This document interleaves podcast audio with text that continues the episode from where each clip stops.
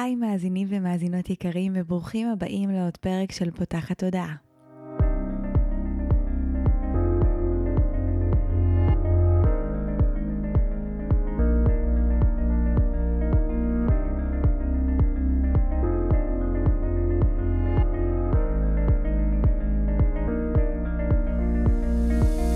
אם זו הפעם הראשונה שלכם כאן, פותחת הודעה היא תוכנית שנועדה להעביר רעיונות, לאתגר תפיסות קיימות ולפתוח את צורת החשיבה האוטומטית שנהוגה אצל כולנו לכל מיני כיוונים חדשים במטרה להכניס יותר גלילות, שלווה, זרימה, אהבה, קרבה וחופש, גם במערכת יחסים שלנו מול עצמנו וגם במערכות יחסים נוספות.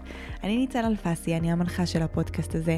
אני מאמנת תודעתית ומלווה תהליכי העצמה אישית בעזרת כלים מעולמות תת המודע, האנרגיה והרוח. ובפודקאסט הזה אני גם מדברת בעצמי וגם מראיינת אנשים נוספים על נושאים שפוגשים אותי, מסקרנים אותי, ואני חושבת שהם בעלי ערך וצריכים להגיע לאוזניים נוספות וללבבות נוספים. הפרק של היום הוא פרק סולו שבו רק אני מדברת, ואני הולכת לדבר על הנושא שאתן בחרתם בעמוד האינסטגרם שלי, והוא האיזון בין קבלה לנתינה ואיך אנחנו מתמודדות עם ריצוי. אז באמת שאלתי אתכם ככה שאלות על הנושא וגיבשתי אותם לפרק שהוא באמת מאוד משמעותי בעיניי ומאוד פותח תודעה. אני כן אגיד שיהיו פה דברים שנדבר עליהם שאולי יגרמו לחלק מכם, במיוחד לאלה שמרצים, לזוז קצת באי נוחות על הכיסא. תבואו לפה עם ראש פתוח, עם לב פתוח, עם זרועות פתוחות למה שיש לפרק הזה, כן, להציע לכם ולפתוח את צורת החשיבה שלכם. אני מבטיחה לכם שהוא ייקח אתכם למקומות uh, מאוד מעניינים. ואם אהבתם אותו והוא נתן לכם איזושהי פרספקטיבה חדשה ואתם חושבים שהוא צריך להגיע לאוזניים נוספות, אני ממש אשמח שתשתפו אותו ברשתות החברתיות עם האנשים שאתם אוהבים, כדי שבאמת עוד אנשים יוכלו לאזן בין נתינה לקבלה וללמוד להשתחרר מהריצוי, זה חשוב לכולנו, עוד מעט תבינו גם למה. אז שתהיה לכם האזנה נעימה. אז כדי בכלל להתחיל לדבר על נתינה וקבלה, אנחנו רוצים להבין מה זה בכלל. אז אני רואה את זה כסוג של שני כוחות, אה, יחסי גומלין של הדתיות. יש לנו גם בטבע כל מיני סוגים של יחסי גומלין, בין צמחים, בין חיות, אה, בין כל מיני אה, דברים, גם בינינו לבין הטבע יש יחסי גומלין מכל מיני סוגים, אבל נתינה וקבלה אני רואה בהם כסוג של יחסי גומלין מסוג הדדיות, שהטבע ההרמוני שלנו הוא להיות בסינרגיה הזו שבין נתינה לקבלה. כשהיא קורית בצורה מאוזנת, ואנחנו ממש יכולים גם לראות את זה בטבע. נגיד דגים שמתחבאים בתוך שושנת ים והם מביאים לשושנה את האוכל והיא נותנת להם הגנה ומחסה. או פרפרים או דבורים שיוצרים האבקה ובכך מפיצים את הפרחים והם מקבלים מהם את המזון שלהם. אז בעצם אנחנו רואים שהטבע הזה של לתת ולקחת הוא משהו שנמצא כל הזמן בסינרגיה שלנו, אז תכף נבין גם מה קרה בדרך שגרם לנו להתרחק מהטבע הזה. אבל רציתי גם רגע להסתכל ברמה המילונית, איך מגדירים את הכוחות האלה? אז נתינה הוגדרה כהעברת דבר מה לאדם או גורם אחר ללא תמורה, עזרה וחסד הנעשה באהבה והתחשבות. ושתדעו שלמילה קבלה היו מעט מאוד פירושים, רוב הפירושים התייחסו למקום שמדבר על uh, הסכמה uh, ואפשור, שזה בעצם ה, באמת גם מה שנדרש מאיתנו לקבל, אבל היה לזה משמעותית פחות פירושים. וזה ממש גרם לי לטעות למה. באנגלית, אם נסתכל על המונח הזה של נתינה וקבלה, אה, זה נקרא תן וקח, give and take. ואם אנחנו נתרגם את זה לעברית, בעברית המילה לקחת היא מילה ש... אני חושבת שתשימו לב רגע מה היא עושה לכם בגוף, שמישהו אומר לקחת. אני חושבת שקצת בחינוך שלנו לימדו אותנו שזה משהו שהוא שלילי, שיש לו איזושהי קונוטציה כזה של לקחתי, של חטפתי, של עשיתי משהו שהוא אסור. ואם גם רגע נשים את הדברים על השולחן ונסתכל להסתכל עליהם שנייה בצורה נקייה, באופן תרבותי, נתינה היא דבר הרבה יותר מוערך מאשר קבלה או לקיחה בקיצון שלה. מחנכים אותנו שזה הרבה יותר לגיטימי לבוא ולתת, ונתינה זה דבר טוב, ולעומת זו קבלה זה משהו שאנחנו מגיל צעיר נוטים לדחות. גם כשמציעים לנו לפעמים מתנות, אז אולי ההורים שלנו אמרו לנו כזה, לא, אל תיקחו, וזה, מה פתאום, לא צריך. אה, יכול להיות שגם ראיתם את ההורים שלכם עוטפים מחמאות, שזה גם סוג של עדיפה של קבלה. אני, נתינה היא לא רק בחומר, היא גם במילים, באנרגיה, בתמיכה. אז יכול להיות שראיתם גם את ההורים שלכם עוטפים עזרה, עוטפים תמיכה, מחמאות. אה, ובעצם דיברתי על ההורים לא סתם, כי הנטייה שלנו למקום של נתינה יותר משל קבלה ושל ריצוי יותר מאשר אה, שמירה על הגבולות שלנו וממקום מאוזן, זה כי אנחנו מחונכים לריצוי מגיל אפס. דרך ההורים שלנו, דרך המסגרות שדרכם גדלנו והתחנכנו, ודרך המסגרות החברתיות שלנו באופן כללי. אם תחשבו על זה, מגיל די קטן אנחנו צריכים לרצות את ההורים שלנו, כדי שהם יהיו אוהבים, נותנים, מרוצים, וכשההורים שלנו לא מרוצים, תשימו שימו לב, ריצוי ולא מרוצים, הם כועסים, הם מרוחקים, הם מרתיעים אותנו אפילו, ותחשבו שמהגילאים הכי קטנים שבהם תפיסת העולם שלנו ותת המודע שלנו מתגבש, אנחנו מבינים שאנחנו צריכים לרצות, כי ברמה הביולוגית הכי הכי בסיסית, אנחנו תלויים בהורים שלנו להישרדות שלנו, הם אלה שנותנים לנו את המחסה, את האוכל ואת המזון בכל השנים הראשונות. אז אם הם יכעסו עלינו, או לא יהיו מרוצים איתנו, או לא יאהבו אותנו, אנחנו נמות, אנחנו לא נשרוד, כי הם לא יספקו לנו את הצרכים הבסיסיים האלה. אבל אם אנחנו כן נרצה וכן נעשה מה שהם רוצים, ונהיה ילדים טובים וילדות טובות, אז אנחנו נקבל את האהבה והפרגון, ואז זה הופך להיות מין משהו שאנחנו ממש מתרגלים לעשות, הוא עוזר לנו לנו להיות חלק, הוא עוזר לנו להמשיך לקבל אהבה, הוא גורם לנו להיות שייכים ולהרגיש שאנחנו מספיק טובים. הריצוי הופך להיות באיזשהו אופן אפילו ממכר. וזו הסיבה שאם יש כאן אנשים שמרגישים שזה בטבע שלהם אה, להיות אנשים שהם בנתינה, או אפילו אנשים שהם מרצים, זה ממש ממש הגיוני, כי זה מקודד אצלכם כל כך עמוק בתת המודע, שזה מרגיש כמו טבע שני. אתם, הרצון הזה, הטבעי, כן, אנחנו לא אומרים את זה מתוך שיפוטיות, הרצון הטבעי הזה באהבה ובשייכות ובלהיות בסדר עם כולם, זה משהו שהוא מטבע בכם היסוד, ולכן הדרך שמצאתם למלא אותו הוא באמצעות הנתינה, ולכן זה מרגיש כל כך טבעי, עד כדי שלפעמים זה יכול להיות לא טבעי לשים את עצמנו במקום הראשון ולהציב גבולות. אנחנו נדבר על זה עוד מעט וגם על מה אפשר לעשות. עכשיו חשוב לי להבהיר שגם ריצוי יכול לבוא במגוון דרכים. יכול להיות שאתם לא מגדירים את עצמכם כאדם מרצה, אבל אם תתבוננו, תשימו לב שבמסגרות מסוימות כן קיים הריצוי. יכול להיות שלמשל במערכת היחסים שלי אני ממש עומדת על שלי, אבל בעבודה אני מגלת פינות, ואני לא, לא אומרת את הדברים שחשובים לי, או לא עומדת על שלי, שמה זה לא לעמוד על שלי ולא להגיד את מה שחשוב לי, זה להיות בסוג של ריצוי. אני לא אומרת את זה, כי אני מפחדת שאם אני אגיד את זה, הצד השני לא יהיה מרוצה. אז אנחנו מתוך המקום הזה באות ו... או באים ומתרחקים מעצמנו ולא שמים את הדברים האלה במקום הראשון.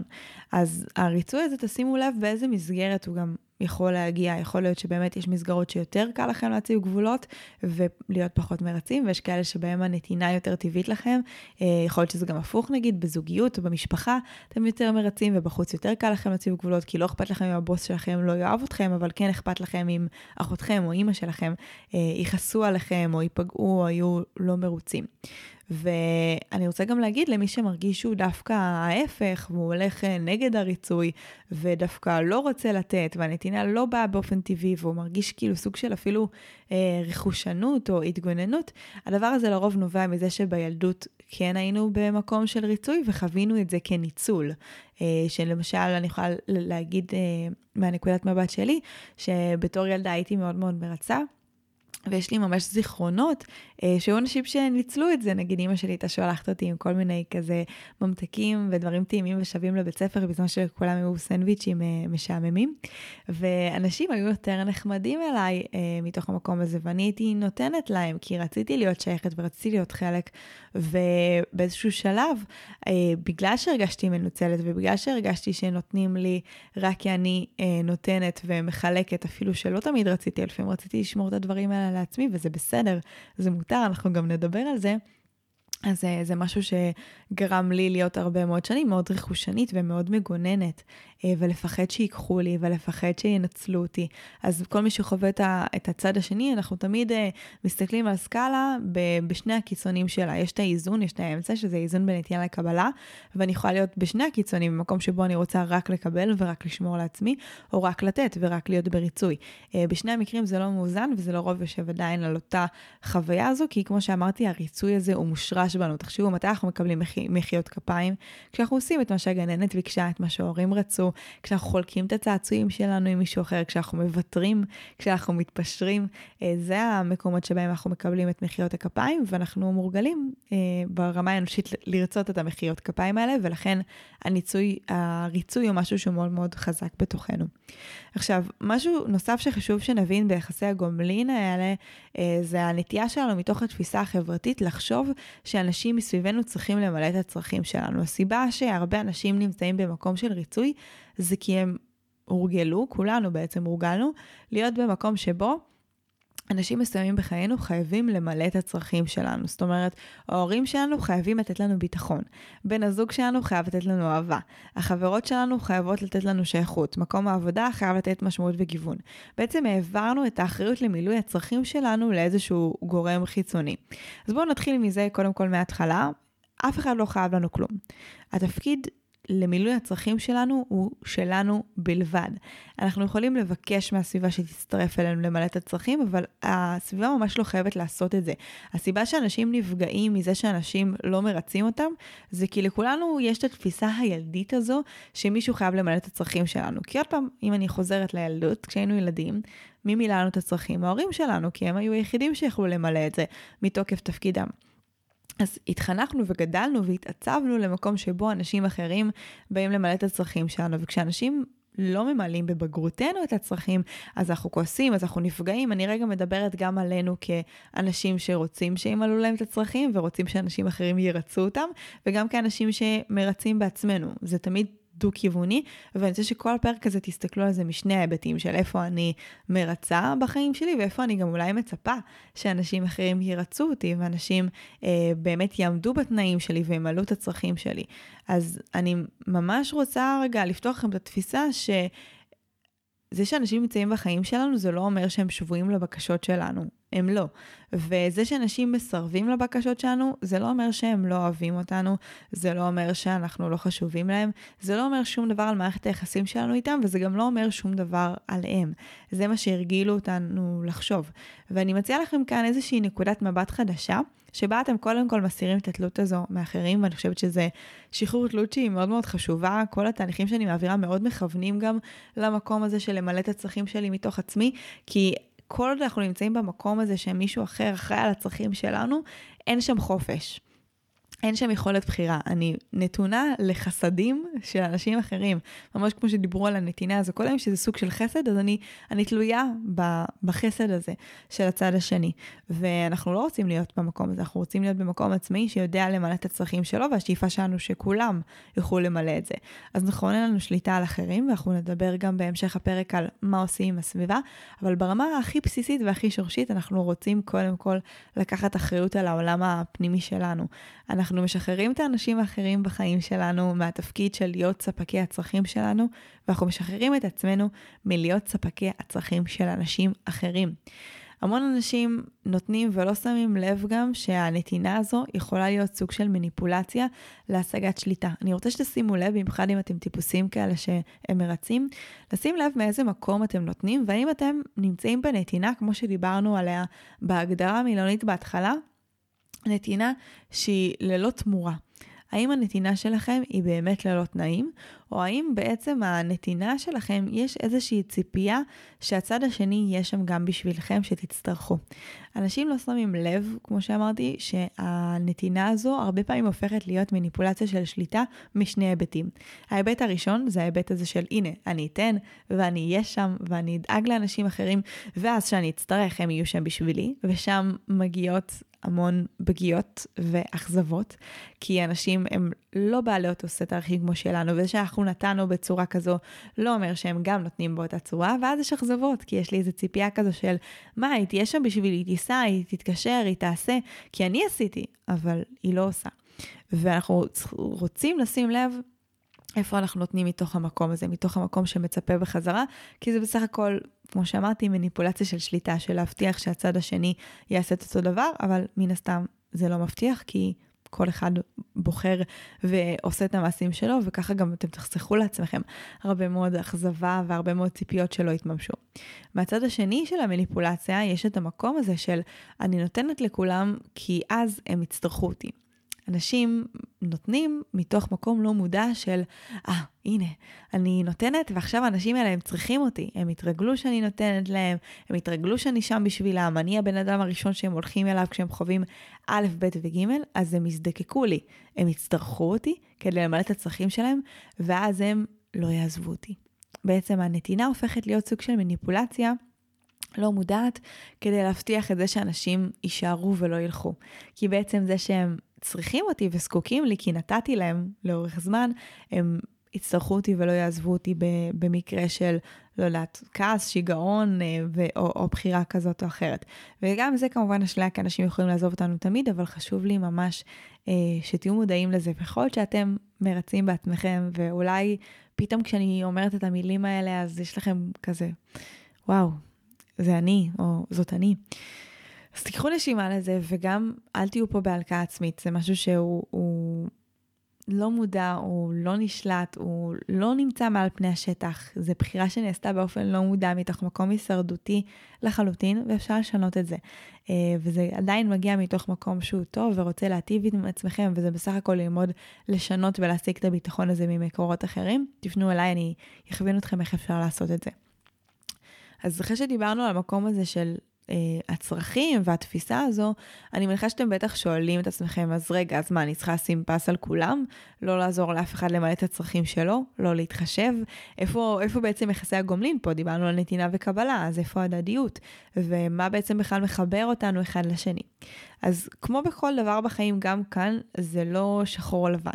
אה, וחשוב לי שנבין שאנחנו גם נרצה להיות שם בעבור האחר, ולא רק בעבור עצמנו, אבל הדגש פה הוא על הנרצה. אנחנו לא נמצאים שם בשביל אחרים, ואנחנו לא נותנים לאחרים כי אנחנו חייבים. כי אם לא, הם יכעסו עלינו, כי אם לא, הם ייפגעו, כי אם לא, הם יעזבו אותנו, כי אם לא, אז אנחנו ניכנס לעימות, ואנחנו לא אוהבים עימותים. אני רוצה שנבחר להיות שם בצד השני מתוך בחירה, מתוך רצון. ולא כי אם לא, אנחנו חברות לא טובות, בנות לא טובות, בני זוג לא טובים, אה, אחים לא טובים, זה לא משנה. הנתינה והעזרה היא דבר חשוב, אבל הוא צריך לעשות בתוך הגבולות. ואני רוצה שנדבר קצת על מה עוזר לנו להבין את הגבול. שאלה שעולה תמיד כשאני מדברת על הנושא הזה של הגבולות, איך אני יודעת? מתי אני מוותרת, מתי אני צריכה לוותר, להתפשר, להתחשב, או מתי אני מרצה. וזו שאלה מעולה, ואני חושבת שזה נתון לחקירה אישית של כל אחד, ואיך אנחנו עושים את החקירה הזו? קודם כל מבינים שהראש שלנו הוא לא האינדיקטור בשביל לדעת, או להחליט מתי זה התפשרות, התחשבות או ויתור, או מתי זה ריצוי. כי הראש יכול לעשות לנו הרבה מניפולציות, ולספר לנו שאנחנו באמת רוצים לתת. אה, כי בתת המודע שלנו דיברנו, יש את הפחדים האלה מעימותים, מכעס של הצד השני, מזה שלא יאהבו אותנו, ולכן הדרך לדעת איפה הגבול הזה עובר, היא לא בראש, היא דרך הגוף שלנו. ואני רוצה שנגיד שלום לרגש שעוזר לנו בצורה הכי טובה להבחין איפה הגבולות שלנו, ואיפה אנחנו נמצאות בריצוי, והוא הכעס. הכעס. הכעס הוא האינדיקטור הכי טוב שיש בשביל להכיר את הגבולות שלנו, ובואו נבין רגע איך זה עובד. אם תשימו לב, כשאנחנו עושים דברים מתוך ריצוי, יש איזה כיווץ קטן כזה בבטן, מין תחושה כזו של אי נוחות, של כעס כזה קטן, או אולי אפילו גדול, אה, תחושה כזו מכווצת, לא נעימה, של אי נוחות, של משהו שלא מסתדר, לא מתברג, של אולי כזה גם קצת ויתרתי לעצמי, השתקתי את עצמי אה, על משהו שחשוב לי, לא הלכתי עם אחד הערכים שלי.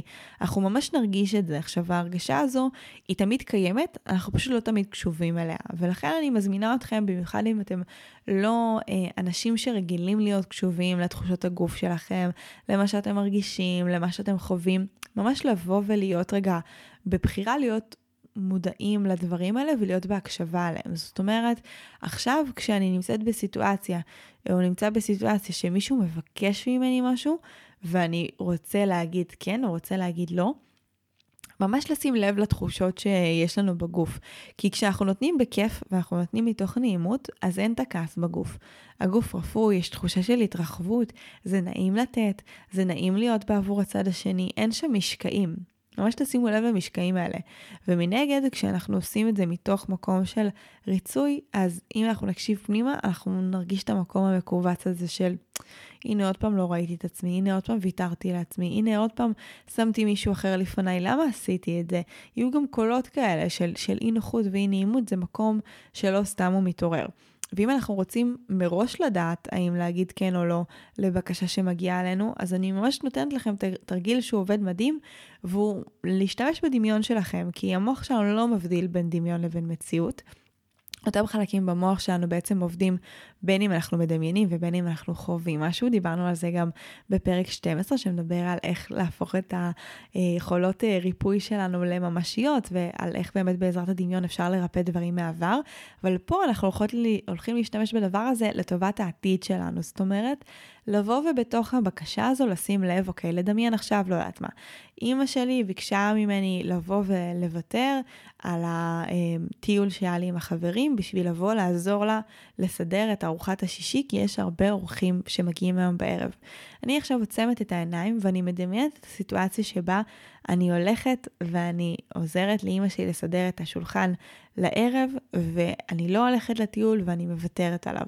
ואני רוצה לשים לב מה זה עושה לי בגוף. אם אני מרגישה בסדר אם לוותר על הטיול, וזה מרגיש לי נעים בגוף, הכל טוב, אני אוותר על הטיול ואני אלך לעזור לאימא שלי. אבל אם אני מדמיינת את זה ובגוף שלי אני חווה כעס וקיבוץ ותסכול ותחושה כזו של חוסר הגונות, או איך אני עוד פעם מוותרת על עצמי, או למה אני עושה את זה וזה לא מה שרציתי לעשות, ויש איזו תחושה של כעס שצף, זה אומר שכרגע אני נמצאת בתוך ריצוי. וההזמנה שלי אליכן זה לא להיות במקום הזה של הריצוי. תכף אנחנו נדבר על, על איך מתמודדים הפחד הזה מאיך הסביבה תגיב, כי זה תמיד על איך הסביבה תגיב. אמ, ועוד דרך לדעת, רגע עולה לי עוד איזה כלי שממש ממש יכול לעזור לכם, זה לבוא ולשאול, אם היו מקבלים כל בחירה שאני אעשה, במה הייתי בוחר, במה הייתי בוחרת. אם הייתי יודעת שאימא שלי מבקשת עכשיו את העזרה הזו, אבל היא תהיה גם ממש סבבה אם אני אגיד לה עכשיו שלא, ויש לי טיול, והיא תקבל את זה באהבה והיא, בתפ... והיא תפרגן. במה הייתי בוחרת? אם אנחנו מסתכלים על התשובה שעולה משם, אנחנו נדע מה אנחנו באמת רוצים לעשות. כי אם במצב שבו אף אחד לא כועס עליי, אני בוחרת במשהו מסוים, זו הבחירה שרציתי לעשות. ובחירה אחרת תבוא מתוך מקום של, אוקיי, אני מפחדת שאנשים יכעסו, אני מפחדת שאנשים ייפגעו, אני לא רוצה לעורר עימותים. או מצב של אי נוחות. אז גם הדמיון הזה וגם השאלה הזו של אם היו מקבלים כל בחירה שלי במה הייתי בוחרת, יעזרו לנו להבין מה הבחירה הנכונה שלנו ומה המקום שמגיע מתוך הרצון הפנימי שלנו. אה, זה שריר, זה משהו שצריך לאמן, אבל אתם תראו שככל שאתם תעשו את זה, זה יעזור לכם בצורה משמעותית, וככה אתם גם תמצאו את האמצע, אתם תדעו מתי זה ממש סבבה לבוא לקראת הצד השני, כי אנחנו רוצים, כי אנחנו חיים פה ביחד, וכי זה נעים לעזור לאנשים אחרים. כשאני נותנת לאנשים אחרים, אני גם מקבלת משהו בעצמי, אני מקבלת משמעות, אני מקבלת סיפוק, אני לא רוצה להיות מונעת מזה, אני לא רוצה להיות מכורה לזה. יש אנשים, במיוחד במקצועות טיפוליים, שהופכים להיות מכורים לנתינה כזו, כי יש סיפוק מאוד גדול במקום הזה. אז לא, אנחנו רוצים תמיד את הכל לשים בגבולות הנכונים, אה, ולראות גם אותנו, כי אנחנו נדבר על זה גם עוד רגע, שאי אפשר לתת מתוך מה שאין, אלא רק מתוך מה שיש. כל עוד זה נעים לי וכל עוד אני נמצאת במקום שאני חווה התרחבות, זה מדויק לי, וזה, ותיתנו את זה, ותיתנו את זה גם באהבה, ואם לא, אז אנחנו נרצה להציב את הגבול.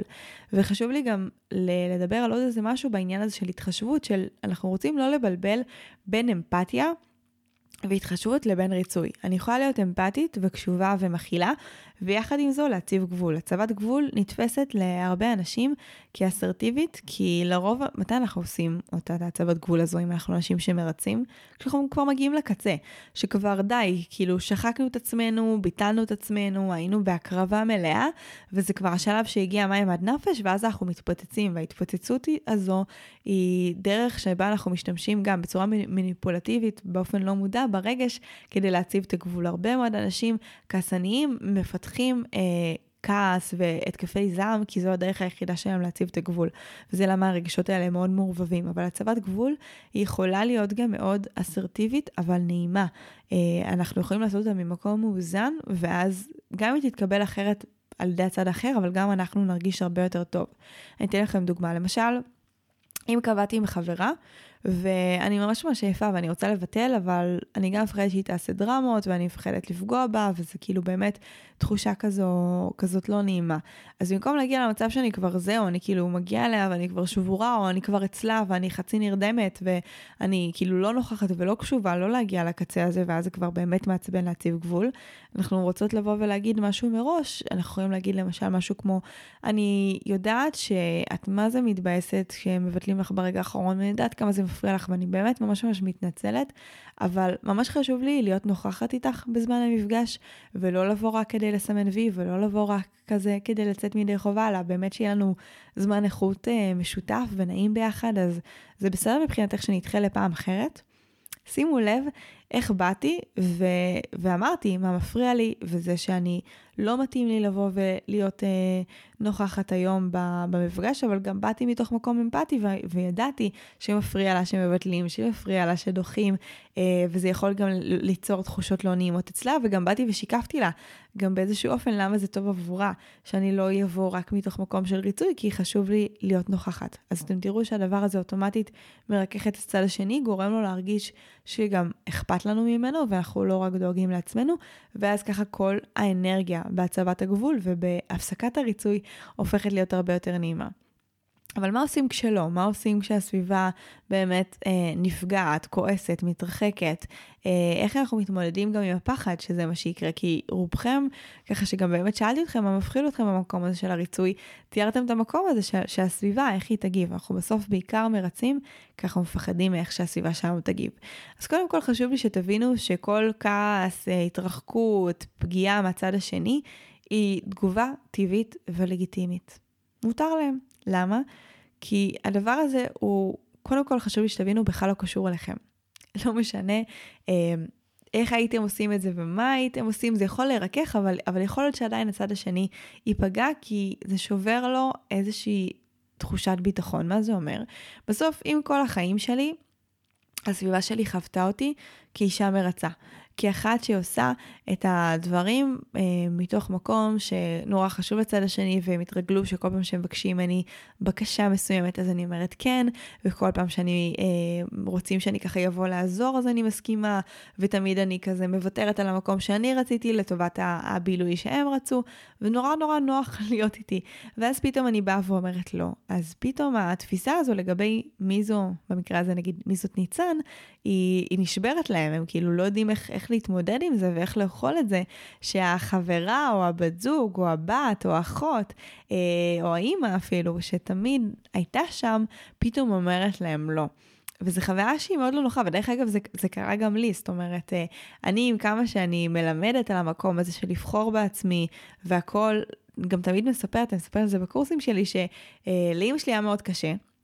כשאני התחלתי כזה לשים את עצמי יותר במקום הראשון ויותר לבחור בעצמי, וזה היה מאוד מצחיק לראות שכשהיא התחילה לבחור בעצמה גם לי היה קשה. עכשיו כביכול אני אמורה להבין אותה, כי אני אה, כבר עשיתי את הצעד הזה ואני מבינה מה עומד מאחוריו ואני רוצה שיהיה לה טוב ואני רוצה שהיא תשמור על הגבולות שלה, אבל עדיין בחוויה האישית שלי שפתאום לא יודעת מה, זה היה עוד שהייתי גרה אצל ההורים, פתאום היא, ולא היה לי רכב, אז פתאום היא לא נותנת לי את הרכב או לא מתחשבת בי או לא עושה שמיניות כדי שלי יהיה נוח, אז פתאום זה כזה, וואו, רגע, זה לא סבבה, אבל למה את עושה את זה? זה נורא כאילו מעורר כאלה תגובות הישרדותיות של כזה, לא יודעת, זה לא נעים לי, למה את עושה את זה? תפסיקי, זה, זה, זה, זה מעורר כעס, זה מעורר אי נוחות כזו. אז תבינו שהתגובה הראשונית של הצד השני תהיה מתוך המקום הכי הכי הישרדותי של, רגע, מה, מה את עושה? מי, מי הזיז את הגבינה שלי? כזה. כאילו, מה, מה קרה פה עכשיו ולמה, ולמה זה לא, לא פועל כמו שהייתי רגילה שזה, שזה יפעל? ואחרי התגובה הזאת, זה תהיה לכם נקודת בחינה מאוד מאוד מדויקת, ובעיניי זה גם משהו מאוד טוב של מי באמת נמצא שם בשבילכם? מי באמת נמצא שם כי הוא אוהב אתכם? כי מי שאוהב אתכם רק אתם מרצים אותו, הוא לא באמת אוהב אתכם. חברים שנמצאים מסביבכם רק כי אתם אלה שתמיד נמצאים שם בשבילם ותמיד אומרים כן, ותמיד הולכים עם הרצונות והבקשות שלהם, הם לא באמת החברים שבעיניי היינו רוצים שיהיו מסביבנו. ואני חושבת ומאמינה, וגם חוויתי את זה על עצמי, שמי שאוהב אותנו באמת, מקבל אותנו גם כשאנחנו בוחרים בעצמנו, גם כשאנחנו שמים את עצמנו במקום הראשון, גם כשאנחנו מוכנים לעצור רגע את הנתינה האינסופית הזו ללא הגבולות, ולהגיד רגע, עכשיו אני, קודם כל אני. אני נמצאת עכשיו במקום הראשון, אני נמצא במקום הראשון. ו... זה אולי קצת מפחיד לחשוב על זה, אבל יש בזה גם משהו מאוד משחרר. כי המקום הזה, המאוד מחובר לעצמו, הוא מסננת נפלאה לבוא ולשמור מסביבי את האנשים שבאמת נכונים לי. את אלה שנמצאים שם לא בגלל הדמות המרצה, אלא כי הם באמת אוהבים אותי, ובאמת חשוב להם להיות בסביבה שלי. ואם אנשים, בגלל שתציבו גבולות ובגלל שתעצרו את הריצוי ואת ה over נתינה, הם יצאו מהחיים שלכם, זה אנשים שכנראה לא כל כך מדויקים לכם. וחשוב שגם נבין שאנשים שנפגעים מאיתנו, זה בסוף סט האמונות שהם מחזיקים. זה כי הם מאמינים שאם מישהו עכשיו לא בא ו- ומתפשר בשבילם, או לא בא ונלחם עליהם, או לא בא ועושה שמיניות באוויר בשבילם, אז הוא לא אוהב אותם. כי זה מה שהם ראו בבית. אבל לכם אין שליטה על זה, וזה בטח לא סיבה לגרום לכם להיות בריצוי ובביטול עצמי רק כדי לרצות אותם, כי לרוב גם האנשים האלה אף פעם לא יהיו מרוצים והם תמיד ירצו עוד. והם כנראה ייפגעו מכל דבר שנעשה או לא נעשה, וגם בשבילם זה סוג של מניפולציה של שליטה. זו דרך שלהם לשלוט באנשים שמסביבם. דרך המניפולציות, דרך הדרמות, דרך הריבים, דרך הכעסים. ואני ממליצה לתפוס את מרחק מהאנשים האלה אה, ולקוות ולשלוח להם אור, באמת, לא מתוך מקום מתנשא, שהם ילמדו את השיעור הזה, כי זה גם שיעור בשבילם, להיות במקום הזה של לא לעשות את המניפולציות האלה ולתקשר את מה שהם באמת רוצים, וגם קצת כמו שדיברנו קודם, להיות במקום הזה של להבין שאף אחד לא חייב למלא את הצרכים שלהם ולגרום להם לקחת את הבעלות, לתפוס את הבעלות על הצרכים שלהם. אז זה כל הדברים האלה הם, הם ממש ממש חשובים ואתם תראו שהם גם יעזרו לכם להתמודד עם הסביבה. זאת אומרת, כשאתם תבואו ותזכירו לעצמכם, לא משנה איך הצד השני יגיב. אני יודעת שהוא יגיב מתוך המקום שלו, מתוך המקום ההישרדותי שלו. זה קצת מרגיע אותי שזה לא קשור אליי. זה לא, הוא לא יאהב אותי, הוא יכעס עליי. הוא יכעס על זה שהחיים כמו שהוא הכיר אותם עד עכשיו, משהו בהם נסדק וזה מפחיד אותו. אבל בסוף גם האנשים האלה יתרגלו ויחזרו. ויבחרו מי שזה נכון לנו וזה נכון לו, להיות חלק מהחיים שלנו גם בגרסה הזו החדשה שנותנת אבל עם גבולות.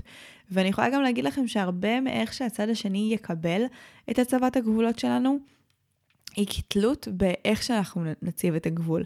אם אנחנו נציב גבול בהססנות כזו ובמקום כזה שלא מאמין שכל כך מגיע לו להציב גבול, ומתוך מקום שכזה בא ושומעת, אה, אה, נראה לי שפחות מתאים לי היום לבוא, אז כאילו אוטומטית הצד השני יבוא וירגיש את החוסר הביטחון שלנו וקצת כמו באופן לא מודע אפילו ירשה לעצמו אה, להיות אגרסיבי, תוקפני, כדי לגרום לנו לחזור בעצמנו. אבל אם אנחנו מגיעות מתוך מקום מחובר, לסנטר שלנו, מתוך מקום שהוא מתקשר ו- ומרגיש ראוי גם להציב את הגבול הזה, אתם תראו שהצד השני באופן אוטומטי מגיב אחרת. כשאני מגיע או אני מגיעה מתוך מקום של מגיע לי להציב את הגבול, מגיע לי לשים את עצמי במקום הראשון, מותר לי להחליט שאני עכשיו גם בקבלה ולא רק בנתינה. Uh, אתם תראו שהצד השני אוטומטית מגיב לזה אחרת, כי זו האנרגיה שאנחנו משדרים. אז להגביר את התחושה הזו של אני ראויה ומגיע לי וכולנו ראויים. זאת אומרת, אני חושבת שאחד הדברים שעוזרים גם להציב את הגבול הזה, זה להבין שלא משנה כמה נרצה לתת, אנחנו לא יכולים לתת כשאין לנו.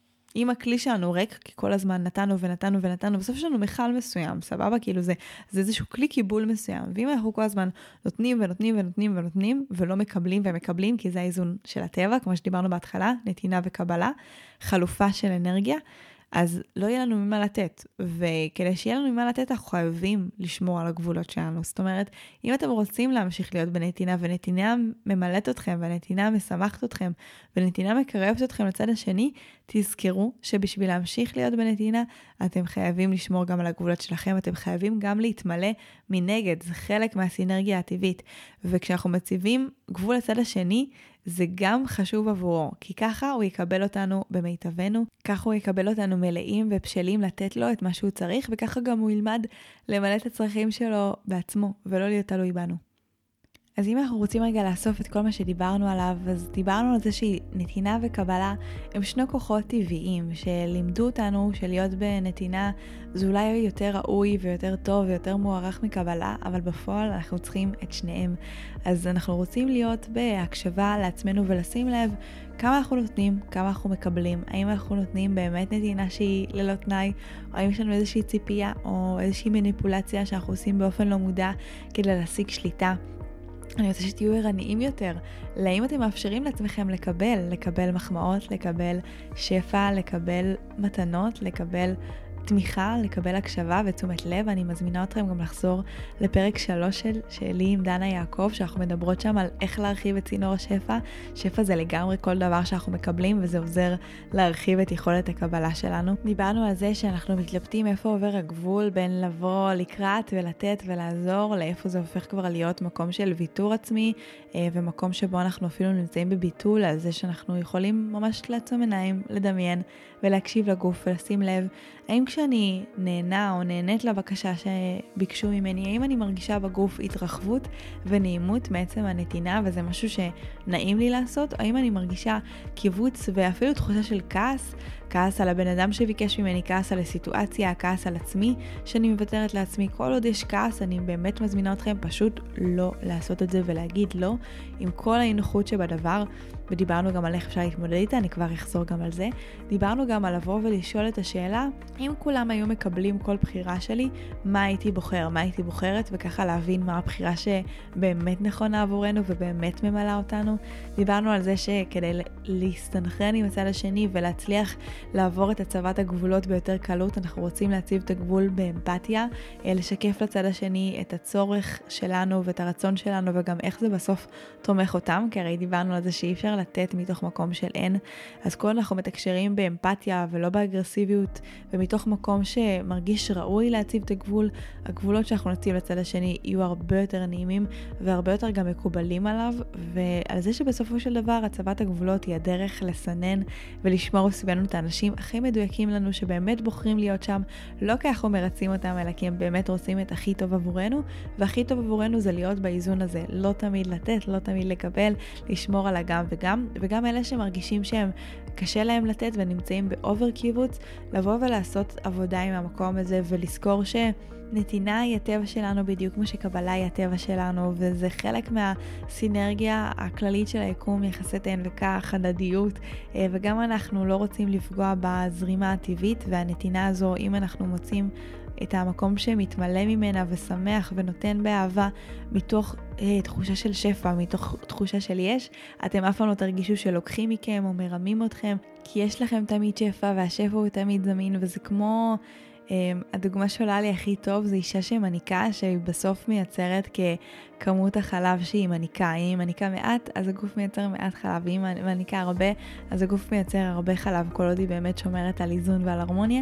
אז לא לפחד לתת, השפע הפנימי שלכם יעשיר אתכם מחדש, זה לא בא על חשבונכם, גם לא לתת יותר מדי, כי אתם תתרוקנו והגוף שלכם גם לא יעמוד במעמסה. תמיד לשמור על האיזון הזה, אתם תראו שזה גורם לכם להסתובב בעולם בתחושה הרבה יותר נעימה, ומערכות היחסים שלכם הרבה יותר בריאות והרבה יותר נכונות. אז אני מקווה שהפרק הזה עזר לכם, נתן לכם כמה אה, כלים וטיפים וכיווני מחשבה חדשים לגבי איך אתם יכולים יותר לאזן בין נתינה לבין קבלה. אם אהבתם את הפרק הזה, כמו תמיד, אני אבקש שתשתפו אותו ברשתות החברתיות עם אנשים שאתם אוהבים, כדי שהתוכן הבאמת חשוב הזה יוכל להגיע לכמה שיותר אוזניים של אנשים שצריכים לשמוע את זה. תודה לכם שהאזנתם, אני מחכה לשמוע בעמוד האינסטגרם שלי מה חשבתם על הפרק, תכתבו לי, זה באמת מחזק אותי וכיף לי לשמוע מה חשבתם על הפרקים, וזהו, נתראה בפרק הבא.